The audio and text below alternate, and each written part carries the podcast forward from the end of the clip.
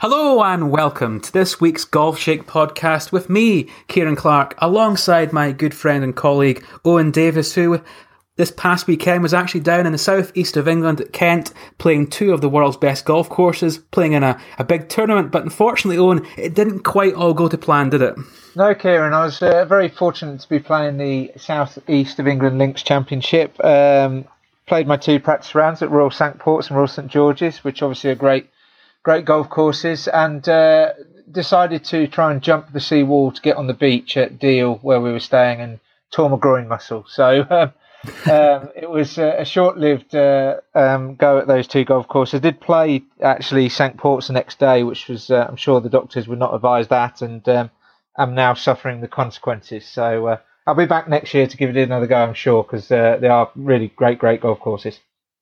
Yes, you'll certainly be trying to seek redemption next year. But again, it just shows to me that golf really is an athletic sport when you can get injuries as severe as that. Really, it's remarkable stuff. But yes, I'm sure you'll be back and stronger next year and ready to seek redemption after this year's uh, slightly uh, debacle of a, of a of a showing, I guess you could say after that. But yes, one guy who did not have a debacle at all at the weekend was Siwoo Kim, a guy who we probably don't know much about. Most fans will not know much about him at all, but he came through and he won the Players' Championship at TPC Sawgrass in brilliant fashion. Really impressive stuff from a young man, 21 years of age, who is now the youngest ever winner of the PGA Tour's flagship tournament.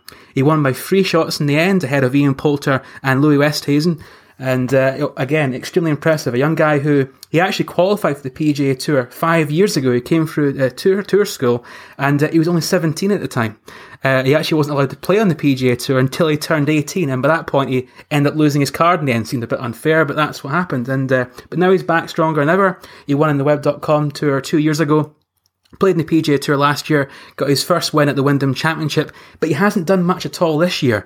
His uh, record has been really poor this season. His stats were horrendous before this past week. He was ultimately he was down in the 200s on tour from tee to green and a, a few other stat categories. So this win really did come out of nowhere. But he's someone who has shown now with two wins that he has real potential to become a big star. And we're really looking at Asia now as being the big developing market for golf. We've seen so many great young Asian players dominate in the past 10, 15 years on the LPGA Tour.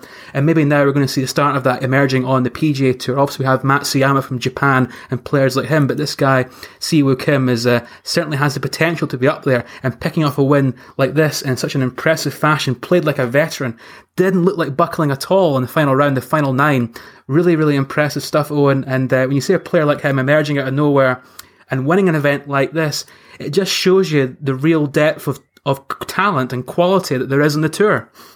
Yeah, absolutely. I mean, I think it's just another sign that the, the kids uh, and the young guys just aren't scared to win now, and the training they're getting, uh, whether it's through the national systems um, in Korea or, or England or the US or the college systems, um, is standing them in really good stead, and they just come out and um, are ready to win straight away. Like you said, he had a card when he was 17, uh, wasn't allowed to use it, but has already won twice uh, by the age of 21. I mean, I don't know about you, Kieran, but when I was 21, I wasn't certainly uh, thinking uh, that I could win a PGA Tour event or or anything uh, similar. So uh, it's really impressive stuff.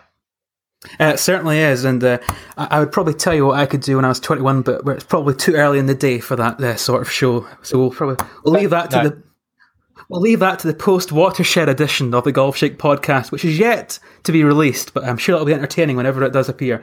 But uh, maybe maybe in the outtakes, perhaps at the end of the season. But yeah, obviously a great win for him. But actually, on the other end of the spectrum, uh, in terms of careers, a guy who is really old enough to be his father, Ian Poulter, at 41, he has had a remarkable kind of uh, tumultuous uh, year or so. Last year, he missed four months due to injury, missed out in the Open Championship, came back in this season with a medical exemption didn't quite make enough money to keep his tour card, or so he thought, thought he'd lost it, but then the PGA Tour gave him a reprieve after judging that the way the points were allocated due to the FedEx Cup, it wasn't fair on players like him. So Ian Poulter got a reprieve a few weeks ago and actually kept his PGA Tour card. That got him into the Players' Championship, and he rolled back the years. He came right, he was right in the mix all week in contention over the weekend he looked very solid from to green, apart from his shank in the last hole, I'm afraid to say, but he looked very good, very composed, and there were flashes of that kind of steely determination that we've seen in the past, particularly in the Ryder Cup. And uh, he came through and he finished second in the end, three shots back alongside Louis Oosthuizen. But one of the biggest weeks of Ian Poulter's career, uh, that check he got was $924,000, a, a massive change in fortune from a few weeks ago. He came in here with a fresh attitude, more relaxed. He weight off his shoulders, really, I think, from uh, the tour card situation. And uh, oh, and Ian Poulter's someone who, over the years, his career has been quite a remarkable story. He's continued to kind of defy the odds and prove people wrong. And I think, again, you know, when you think of where he was a few weeks ago, and now to come through and finish second in an event, an event like the Players, it just shows Owen that Ian Poulter, there's still life in the tank, life in the guy, and he can continue to prove people wrong in the years to come.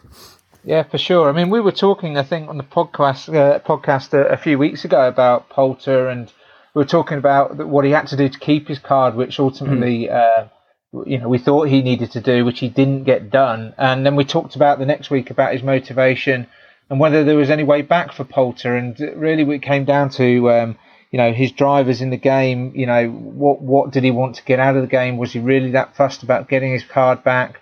Would he go out and grind it out? And as it happens, although he got his car back, it shows that he's still got the ability to go and win uh, massive golf tournaments, whether you know that's competing on the ma- on the major scene or, or for big big tournaments on the PGA Tour like this. So I think he answered all the questions we had that day about his motivation and his ability and whether he's still got it. I think he answered them basically all uh, yesterday and over the course of last week. I think so, and I think he answered those questions really for himself. You know, he's had a really tough time off the court, on the course, and uh, hasn't gone his way in the past year or two. And uh, he'd been in decline, had fallen down the rankings, and he was looking to be on a, a, slippery slope all the way down to the depths of the game. But now he's had this reprieve. He's taken full advantage of that to get come here and get a big a big result. That will certainly keep his card this season.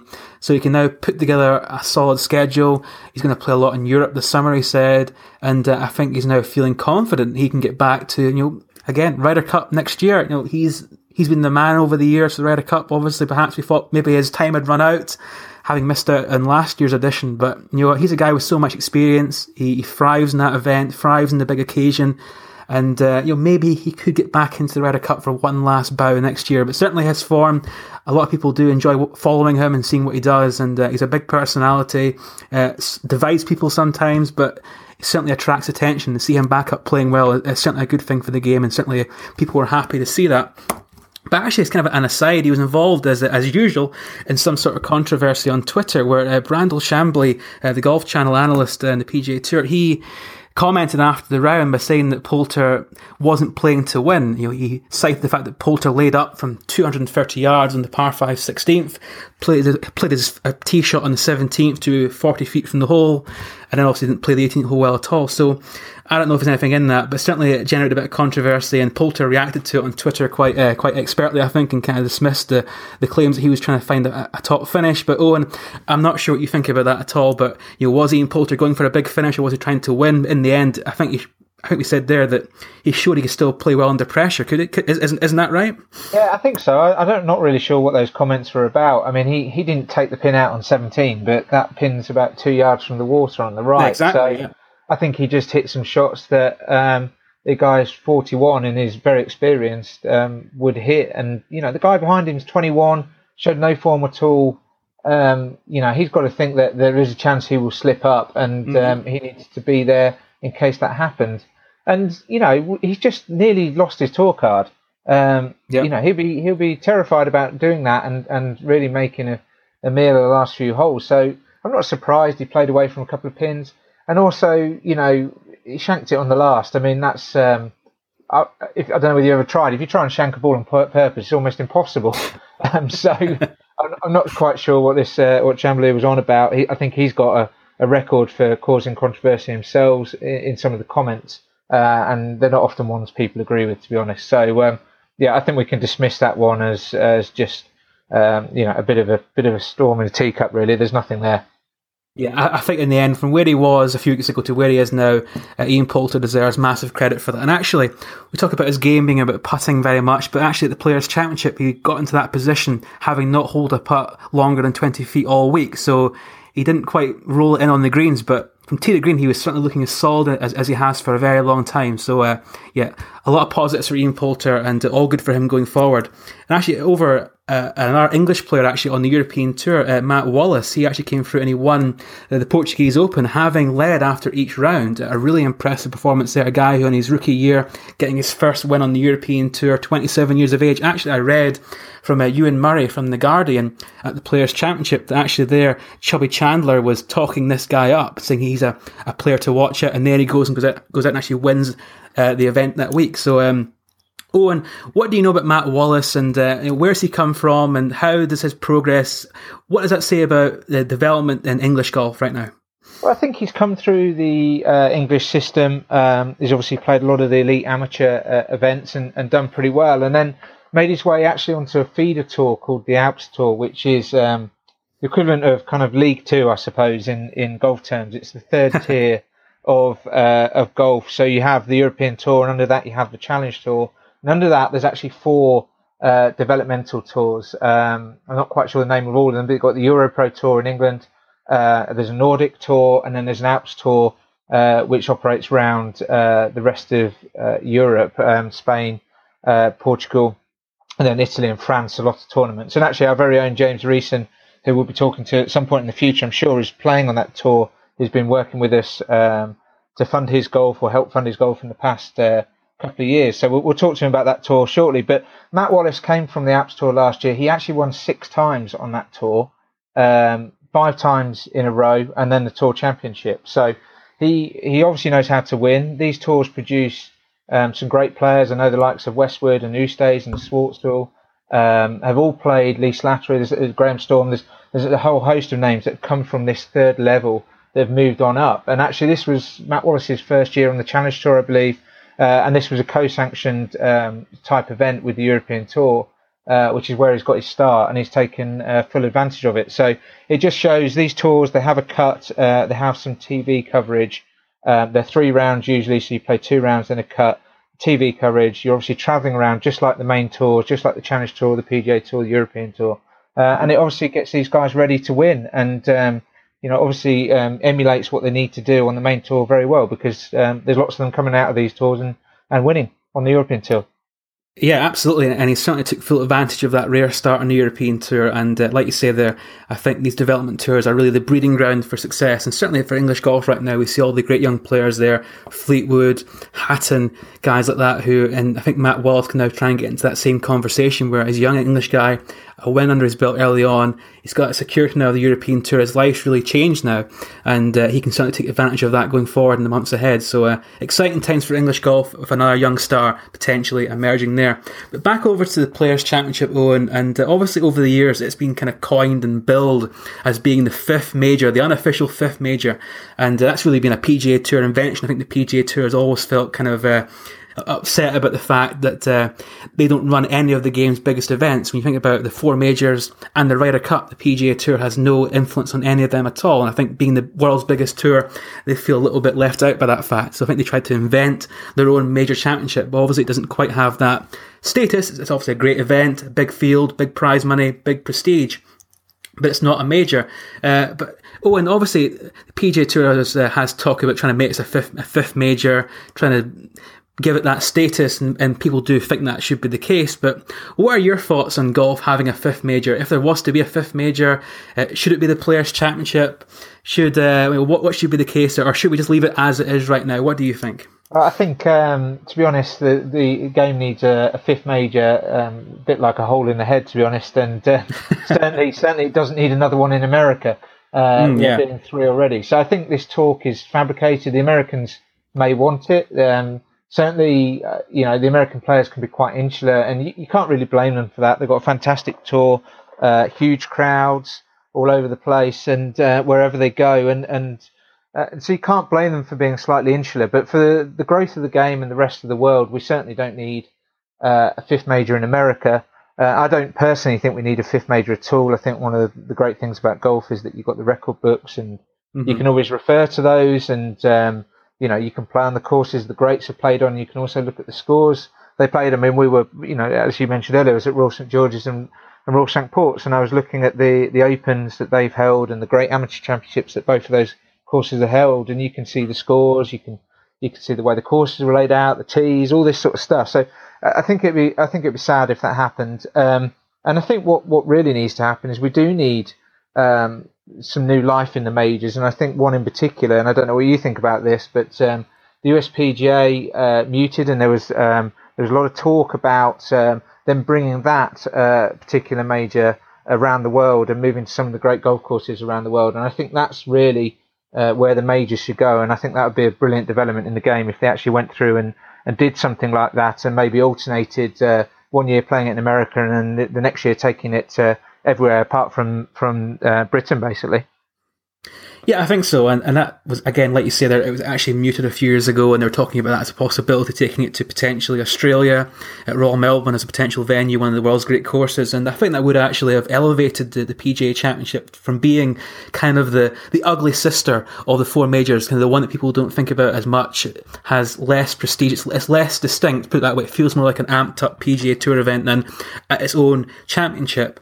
And uh, I think it would certainly have given it an extra bit of distinction, a bit of extra prestige, and would have actually been a, a really exciting development for the game. But that's unfortunately probably not going to happen for at least another the next five, ten years, given the way the venues have been already allocated. But certainly that would be a good move for the game. I think one thing it's, it's worth noting about the Players' Championship, I think in the end, if we sort of rebooted golf and started all over again, I think the Players' Championship would be a major if, if we started again because it is the biggest event on the world's biggest tour. But that said, I think if we started the game right now, I don't think the Masters would be a major, being a, a small invitational event at a, a golf club in Georgia. I don't think that would actually stand up that way. And I don't think the PGA Championship would be a major either. But in the end, I think as we have it right now, We've had it really for 50, 60 years. These events have been established as being the big four. That history that comes with that, that prestige, the record books, as you say. I think it's important to have continuity in the game.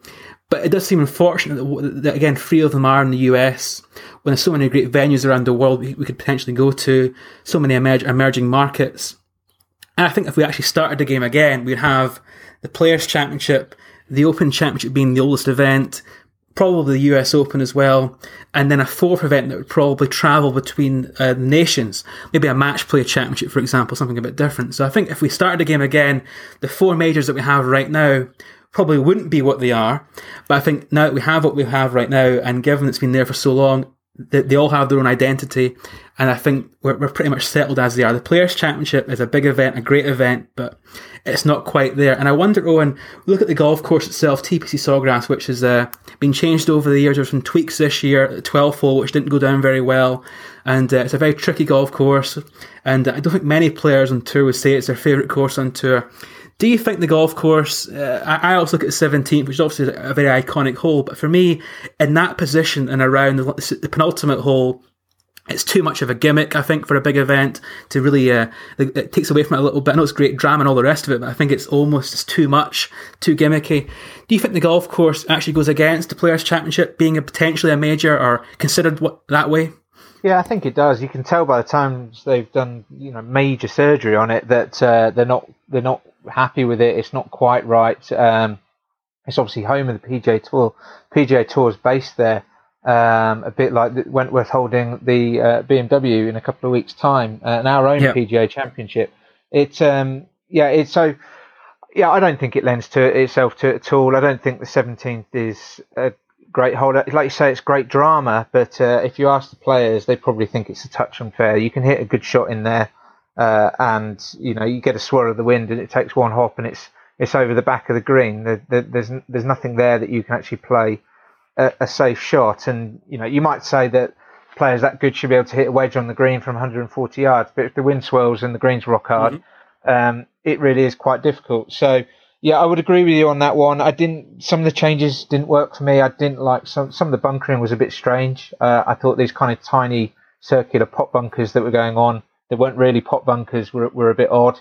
Um, you know, mm. and I, just yeah, I, I, wasn't convinced about the golf course. I never have been, and I know I know certainly a lot of the players don't like it at all. So um, that that you know, compared to something like Augusta, which does hold a major tournament every year, and people love coming back to that one, uh, which is truly great golf course. Um, you know, Sawgrass isn't anywhere near in that league in terms of quality of golf course, so it would need a change of venue probably if it was going to do that. Yeah, and I, don't think that's likely to happen either. But yeah, I'm actually mentioning the players there, and, and Pat Perez, who has uh, always been quite outspoken to say the least, he was uh, talking. He shot, I think it was 66 on Saturday, and he he looked uh, upset about it. He felt his golf course, he felt he feels so uncomfortable on it, and he said that the the only guy who likes it is the guy who actually wins on Sunday. So I think that kind of says it all, really. So it's not everybody's favourite golf course to say the least. But uh, again, it has great drama, but it seems almost manufactured drama, and I think that's uh, it takes away from it a little bit, becomes too much of a gimmick. And uh, so I think, yeah, I think the golf course it's a, it's a great event. It's a uh, it has a, a unique status on the PGA Tour, like the BMW has at Wentworth, and um, and actually, you can kind of draw parallels between the two because a lot of people don't like the West Course at Wentworth Island. It's, it's had so many changes over the years as well. So, two venues that have uh, been surgically enhanced and tweaked so many times over the years, and they never seem to quite get them right. So, that's perhaps a, a bigger sign for them. But looking at the majors themselves, though, and obviously great golf courses, you played two of them at the weekend there. And uh, I'm actually going to play the the old course at St Andrews tomorrow. And I thought I'd mention that there tomorrow morning, first thing. So, uh, it's okay for Sam yeah, just drop that in there. So yeah, that'll that'll be an experience and a half. Hopefully, I won't put any balls out of bounds off the first tee like I did last time I played there, and uh, which is embarrassing, as you know. Is so that in play? I, did, I didn't realise out of bounds was in play off the first tee at St Andrews. It, it, it is for some of us, I'm afraid. And the worst thing about it was I actually followed up with another ball out of bounds. I actually hit two balls out of bounds. And the thing is, and the time before I played the first hole at the old course, I hit two balls in the burn. So I, have got nightmares about this on tomorrow. I'm terrified. Well, at least they must hole. have gone straight. Well, well, they did, but this you know, straight, but not actually any height to them at all. They went straight on the ground. I sort of, you know, so uh, it was, uh, yeah. It's not my favourite hole. That said, I did actually par. I have parred the road hole twice, so there you go. Oh, I mean, eight, eight on the first hole, four on the seventeenth. So that's a, an odd uh, situation there. But yeah, back to what I was saying there about the golf courses. So many great golf courses in the UK and the United States haven't hosted a major. I think some stand out, obviously, in the US, perhaps likes of Pine Valley, Cypress Point, two very exclusive golf clubs that are both very highly regarded in terms of their golf course. Cypress Point is obviously a spectacular looking place. It makes Pebble Beach look like a, a inner city parkland course. It's incredible.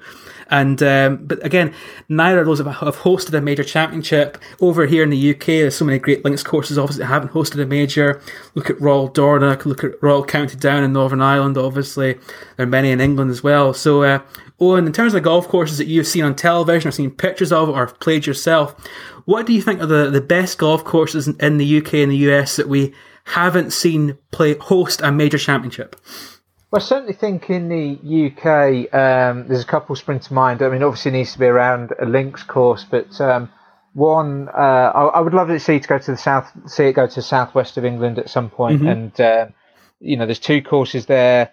Um, Burnham and Berrow and St Enodoc uh, both uh, could be capable of holding holding that open. I think St Enodoc, the communications eye, the road access would be really tricky, but Burnham and Berrow is one where maybe they don't quite have the room on the golf course for the grandstands. I don't know, or maybe it's just not close enough to a population centre. But that's certainly mm-hmm. um, capable of holding uh, an Open Championship. And and one I played at the weekend, Cinque Ports actually has held two Open Championships, but not for a, a hundred years or so. But um, mm-hmm. that's certainly uh, you know pretty much on a par, I would say, with Royal St George's. Very different golf course, but um, certainly capable of holding one as well.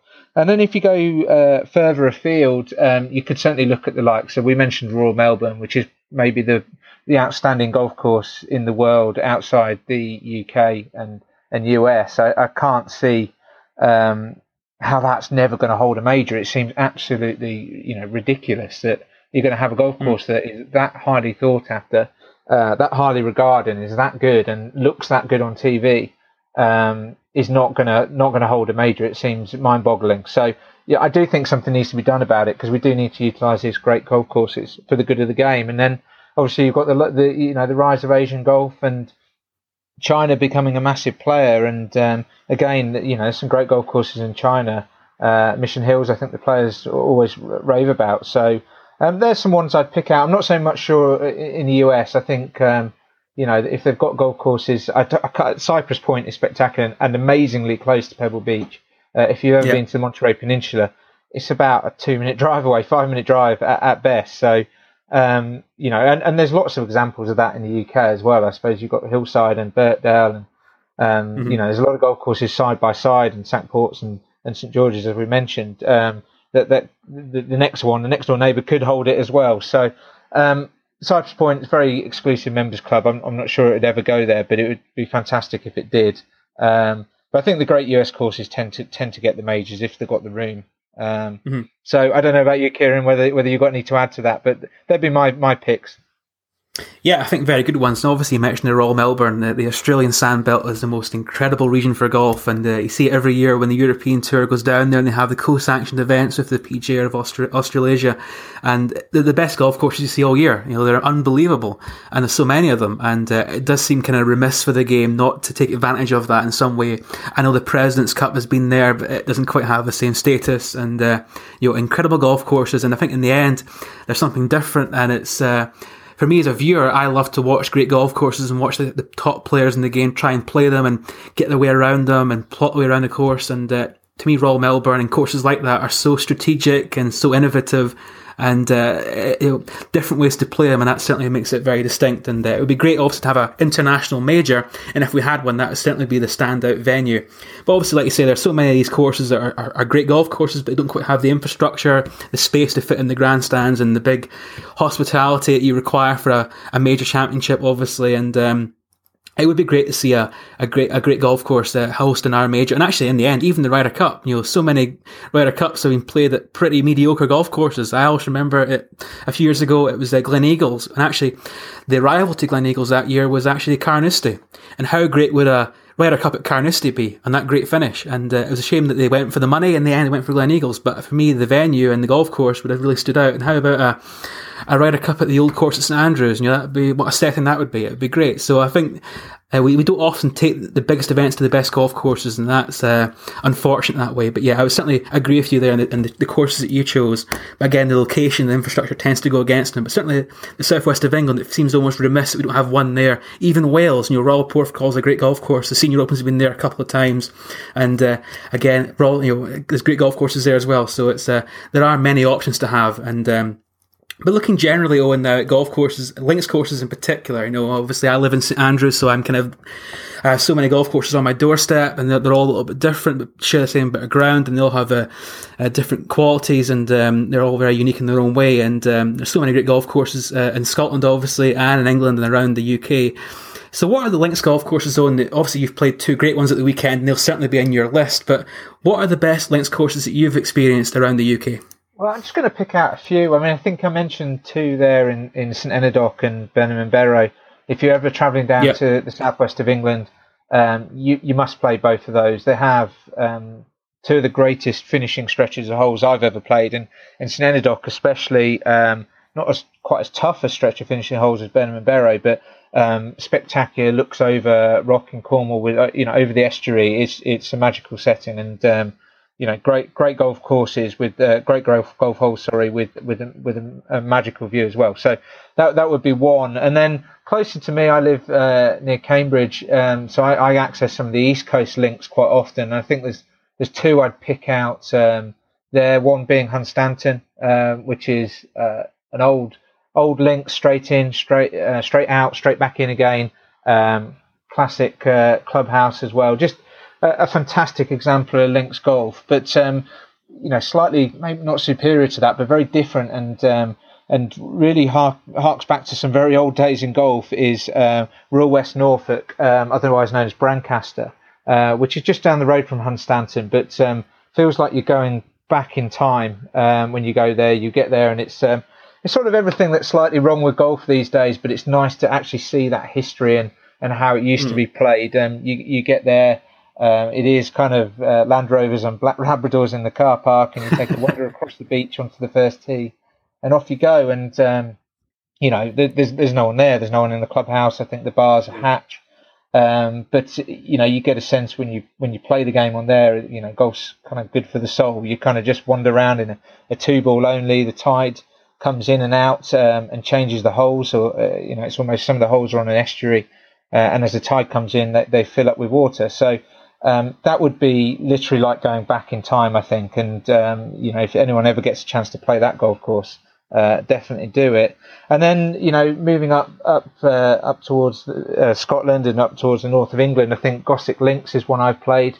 Um, will cost you next to nothing to go and play it on the uh, Northumbria coast. Um, and I think as you as you head further north, these golf courses, there's more and more of these great links courses, and you'll be able to know more about these than me. But um, I think as you head into Scotland, um, there's there's so many great links courses that you can just play for, for not a lot of money. Um, mm-hmm. I played one in a in a qualifying event, open qualifying event at Panmure, mm. which I thought was absolutely fantastic, just down the road from Carnoustie. Uh, and basically a world class links golf course that actually I at the time uh, had never heard of. And I think that's uh, that's a common theme in, in Scottish and, and probably Irish golf as well. You've got these world class links courses that uh, you can just uh, rock up at, um, get on, maybe play some twilight golf for, for very little money and play some, some great golf courses. Yeah, absolutely. And uh, like you said, their Panmure is obviously a great golf course, and uh, many of the golf courses you mentioned their own are quite highly ranked in the Golfshake rankings, which are kind of different. Most places and websites and magazines tend to rank golf courses on their prestigious, you know, in terms of this is the best golf course and so on. But we do it a little bit differently. We tend to rate things from actually people who have rated it themselves.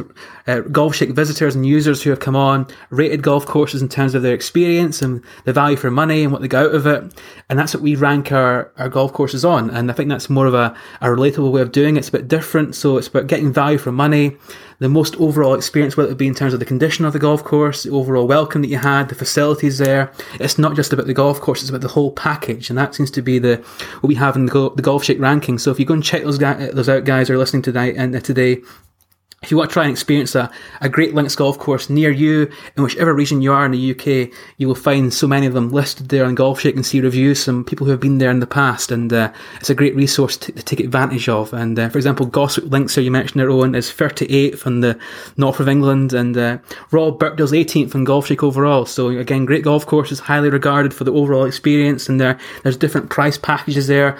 You know, courses under £100, under £50, uh, good value. We have a Twilight offer section as well, where you can come out and again, particularly in Scotland, we have a lot of a daylight, uh, long days. You can take advantage of twilight golf in Scotland very well, and that'd actually be where I would start in terms of my favourite courses. And I've played, uh, particularly actually in the north. In the last few years, I've spent a lot of time up in the Highlands of Scotland, and uh, everyone talks about East Lothian and St Andrews, and even Troon and, and the Ayrshire has been the great regions. But for me, the Highlands really stand out as being a great location. Again, it's slightly out of the way. It's a long journey to get there, but I think there's something kind of rewarding and enriching about that. You kind of feel that you're on the end of the world and it's uh, more rugged and quiet and um, it's a great experience and there are so many great golf courses up there. Your Royal Dornoch is probably the most famous one, one of the world's great courses. It's kind of out the way from everywhere else. It's a, a breathtaking place. I remember the first time I played it, I after about five, six holes, I was just I was gobsmacked. I thought this is, this is the best golf course I've ever seen, and uh, it is an absolutely stunning place. And it's got some really, it's a really good test of golf. It's tight. It's the greens are upturned, which is very uh, unique for a links golf course. So there's a lot of real punishing bunkers and the heather everywhere and gorse bushes it's a tough golf course, but it's really beautiful as well. And um, again, I'd say anybody who wants to play a great golf course, go up to Royal Dornoch. It's a wonderful spot, and uh, you know it lives up to all expectations. And actually, there's so many great golf courses around that area as well.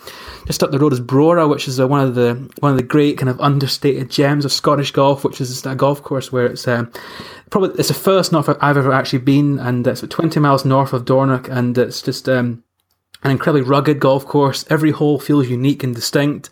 It's great fun to play, and also has uniquely it has uh, farm animals on the golf course. There are cows there, there's sheep uh, running about the fairways, eating eating at the eating at the rough, and it has that kind of unique uh, kind of throwback feel to it. And uh, it's very welcoming. It's very popular nowadays with people who play Dornoch. They go and play Brora as well, and it's uh, it's one of the best golf courses that you may not have heard of. It's a wonderful place, and it's very inexpensive to go and play. And up there as well, you have Castle Stewart, which I think is a modern classic. I think it's one of the best golf courses we've seen in the world in the past 10, 15 years. It's a great design, very playable off the tee, but very tricky around the greens. It's a stunning property as well, very welcoming, and it's just a, a wonderful modern classic. Up there with the likes of King's Kingsbarns, I think Castle Stewart is arguably even better than King's Kingsbarns. It's still a wonderful spot. Obviously, we've had the Scottish Open there a few times in recent years, and it's um, it's a really good golf course, really fun to play. I think most people will be able to go there and, and, shoot a good score and enjoy the experience. So it's worth visiting. And coming further south, I have to mention the St Andrews, obviously, and I love the old course. Uh, it has its all has its quirks and whatever else. But for me, it's I love what it represents. Um, again, it's accessible to everybody. Great history to it, obviously iconic, but also it's a, it's a very good golf course in its own right. There's some very good holes in the old course. Um, I think the 14th, the par five, is one of the best par fives in championship golf. The 12th is a kind of inexplicable par four. How to play that, I have no idea, but it's a great challenge. The 11th is one of the great par threes in the Open Championship Rota. And the Open, the, the St Andrews as well, the old course. It's a course that I've got to know better every time I've played it. It's uh, there's so many different ways you can go around and play it. It's both, it's both the widest golf course and also the narrowest. It's a very unique kind of property that way, very narrow uh, stretch of land, but very wide fairways. And in the end, it's the ultimate risk and reward golf course. You can take the aggressive line off the tee, bringing the bunkers into play out of bounds, but you have the better second shot in there. Or you can play it safe and hit way left in every single hole, but you will have the, a very difficult approach in there. So I think the old course stands alone as a a strategic test of golf, and um, when you play it in a wind, is, is a real challenge. I think actually, it's on a calm day, it's quite a straightforward golf course, but you, you put a wind on that course with how big those greens are, it becomes extremely difficult to play. And uh, I'm lucky to pl- go and play there tomorrow morning, and uh, I'm looking forward to that immensely because it's a golf course I've taken more out of each time I've played it, and uh, it's a great experience, and uh, it stands alone that way. And obviously, there's so many other great golf courses in St Andrews to go and play as well. But yeah. Links courses, obviously, it's what the UK is most famous for, and uh, you know there, there's so many great ones. Not just the open rota courses, like Owen said there, like the likes of Panmure and so on. Look at East Lothian, you have Gullane right next to Muirfield. Right next to these great golf courses are often ones who are that are just as good, if not better, and for a better price. So go in the Golfshake rankings, have a look through the the, the course directory, and you'll find their golf courses that are superb, brilliant, and uh, really good value for money. So please do it this summer. This summer, around the summertime, right into the season.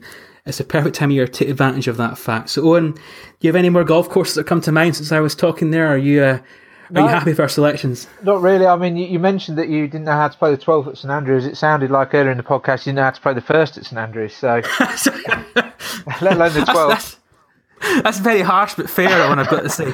Uh, actually. I, th- I think well, just to the uh, talking about golf courses side by side as well. One one stretch that uh, there's obviously two stretches of three golf courses in England. There's um, the ones I played at the weekend, which is Cinque Ports, Royal St George's, and then Prince's. That basically you can drive down one road that will go to all three golf courses, uh, and they basically mm. back onto each other. But the ones that really back onto each other is um, Southport and Ainsdale, Hillside and Birkdale, and there is a little rickety wooden fence that separates those three golf courses in a row, uh, and you'll never get a, a, finer stretch of three golf golf courses in links land uh, almost anywhere in the world uh, to put three golf mm. courses on. I wouldn't imagine. So uh, they'd be three that um, you could happily go and spend a long weekend in Southport and um, and play those three golf courses and play through the best examples of links courses in, anywhere in the world. Yeah, absolutely. And again, there's so many like that. Obviously, like you said, that a lot of these links courses tend to be uh, positioned in little clumps together. You know, East Lothian is known as Scotland's golf coast. There's so many golf courses on this very narrow stretch of coastline from uh, Muirfield to Gullane to North Berwick, and uh, they're all they're all great. Then again, in the northeast, you have uh, Royal Aberdeen, uh, Murcar Links, Cruden Bay, which is a kind of cult favourite. Obviously, Trump International's up there as well, kind of a different end of the spectrum. And obviously, Ayrshire, you have Royal Troon, Prestwick, they obviously a great classic old fashioned golf course down towards Turnberry and a few others in between. And obviously here in, in Fife at St Andrews, obviously you have the six, uh, really now the seven links courses at, the, at St Andrews links. Uh, they're all great. You know, Jubilee's a, a real test of golf. The new course is a, a classic design, the oldest new course in the world. Really, you know, it seems a bit daft to call it that, but it is newer compared to the old course. But it's great and uh, probably a more conventional golf course than the old course. Uh, a lot of people like it better than the old. Uh, I'm not one of those necessarily, but it's a very good test of golf nonetheless obviously Kings Kingsbarns up the road, and then there's other golf courses down the road like Crail and so on, and there's so many down there at the Fife Coast towards Edinburgh. So uh, again, there's so many great links courses around the UK, and uh, again, they tend to be better value, and uh, you can get twilight deals, as I said before, and uh, there's so much to enjoy and experience. And in the end, when you play a golf course, and right now actually, it's raining here today, Owen, but uh, for once. In St Andrews, in the, in the last two months, it has barely rained, and the golf courses are playing firm and fast. They have that wonderful yellow tinge to them. And when you have a links golf course it's playing that way, it's running, it's fast, there's a bit of breeze. There's no better way to test your game. There's no more kind of enjoyable way, the variety of shots that are required, the, the kind of mental approach to it. There's so much fun and, and, enjoyment in there that I think you just don't quite get when you play an inland golf course. And uh, so links course, you know, if you don't play them regularly, if you, if you live in, in the middle of the country, you know, try and get out to the coast this year, tick some off. There's, there's so many to play and uh, you, you'll certainly enjoy it. So, Owen, again, a lot of great golf courses, and um, you played two at the weekend there. Wasn't necessarily the, the, best overall experience, but you'll certainly go back there next year and try and make the most of it. So, um, Owen, thanks again for your time today in the Golfshake podcast. Um, we, we could talk for hours about all the great golf courses that we've played and the ones we actually still want to go and play. There's so many of them. And obviously, a great week for golf. The Players' Championship was there. Now we're heading towards the BMW Wentworth. Now, right into the heart of May. I know the weather isn't necessarily great today or this week, but when you can, try and get out there, try and own the approach and Golfshake, record your greens and regulation stats, and have a chance to get a place on the Golfshake North and South match coming up in a few weeks' time. Obviously, a great event that will be celebrating the 10th anniversary of Golfshake. So, obviously, you guys, and hope you enjoyed the podcast this week. Get out there and play well and uh, enjoy the game. Thanks a lot, everybody. Cheers.